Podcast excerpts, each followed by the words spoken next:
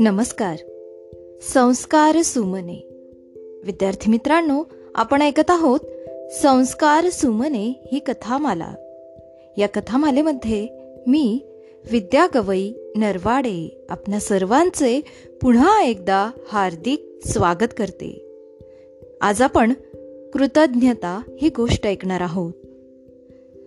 जाणून घेऊया. परोपकारी झाडांविषयीचे शाळकरी मुलांच्या मनातील प्रेम. चला तर मग ऐकूया आजची गोष्ट. एका शाळेच्या अवतीभोवती अनेक झाडे होती. मुलांना त्यातील आंब्याचे जुने झाड फार आवडायचे. त्या झाडाच्या दाट सावलीत मुलांच्या गप्पा गोष्टींचा सहभोजनाचा सामुदायिक खेळांचा कार्यक्रम नेहमी छान रंगायचा. एके दिवशी तेथे दोन दणकट माणसे आली. एकाच्या हातात कुऱ्हाड तर दुसऱ्याच्या हातात भली मोठी करवत होती. मुले खेळायची एकदम थांबली. भेदरून गेली. त्यांच्यातील एका मुलाने धाडसाने विचारले दादा तुम्ही कुऱ्हाड करवत घेऊन इथं कशासाठी आला आहात? रामजी काकांनी हे झाड आम्हाला विकलं आहे पाचशे रुपयाला. म्हणजे हे झाड तुम्ही कापणार आहात? हो. मुले त्यांना म्हणाली थांबा आम्ही हे झाड तुम्हाला तोडू देणार नाही. मुलांचा निश्चय पाहून ती माणसे परत गेली. मुले काळजीत पडली. एकमेकांकडे खिन्नपणे पाहू लागली. त्यांना खूप वाईट वाटले. ज्या झाडाने आपल्याला प्रेम दिले माया दिली छाया दिली ते झाड आता इथे कधीच दिसणार नाही. या कल्पनेने राहुलला तर रडूच कोसळले. तो गहीवरून मित्रांना म्हणाला या झाडाखालीच तुम्ही माझा वाढदिवस साजरा केलात. मला छान छान गोष्टींची पुस्तके भेट दिली. दिनेशने राहुलला समजावले. त्याचा हात हातात घेतला.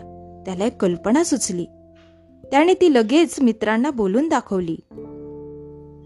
आपणच सगळ्यांनी मिळून पाचशे रुपये जमा करायचे आणि रामजी काकांना द्यायचे. मी मला खाऊसाठी मिळालेले सगळे पैसे देतो.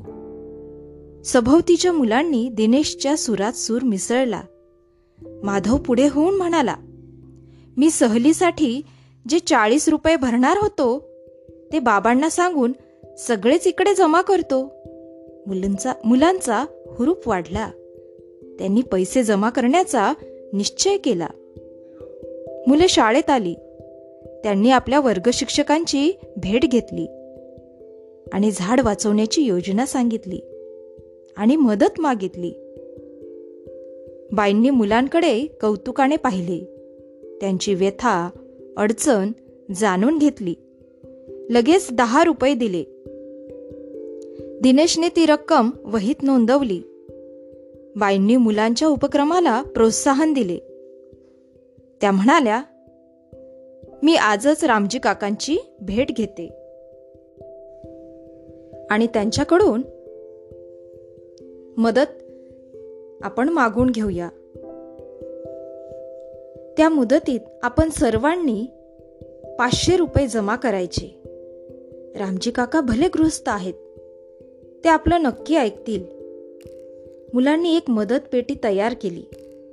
बाईंनी त्यावर टपोऱ्या अक्षरात लिहिले वृक्षांचे संगोपन म्हणजे संस्कृतीचे जतन. मुलांनी मदत पेटी प्रत्येक वर्गातून फिरवली. कित्येक मुलींनी भाऊबीजेचे साठवलेले पैसे देऊन टाकले. एका आठवड्यात चारशे पन्नास रुपये जमा झाले. आता पन्नास रुपये कमी पडत होते. अजून एका दिवसाची मुदत वाढवून मिळावी ही मुलांची तीव्र इच्छा होती. मुले रामजी काकांकडे गेली. त्यांनी सारी हकीकत त्यांना सांगितली. मुलांची झाडाविषयी माया प्रेम पैसे जमवण्यासाठी केलेले अथक प्रयत्न आणि कृतज्ञता पाहून रामजी काका भारावून गेले. ते आतल्या खोलीत गेले. आणि पन्नास रुपये घेऊन बाहेर आले व म्हणाले हे माझे पैसे.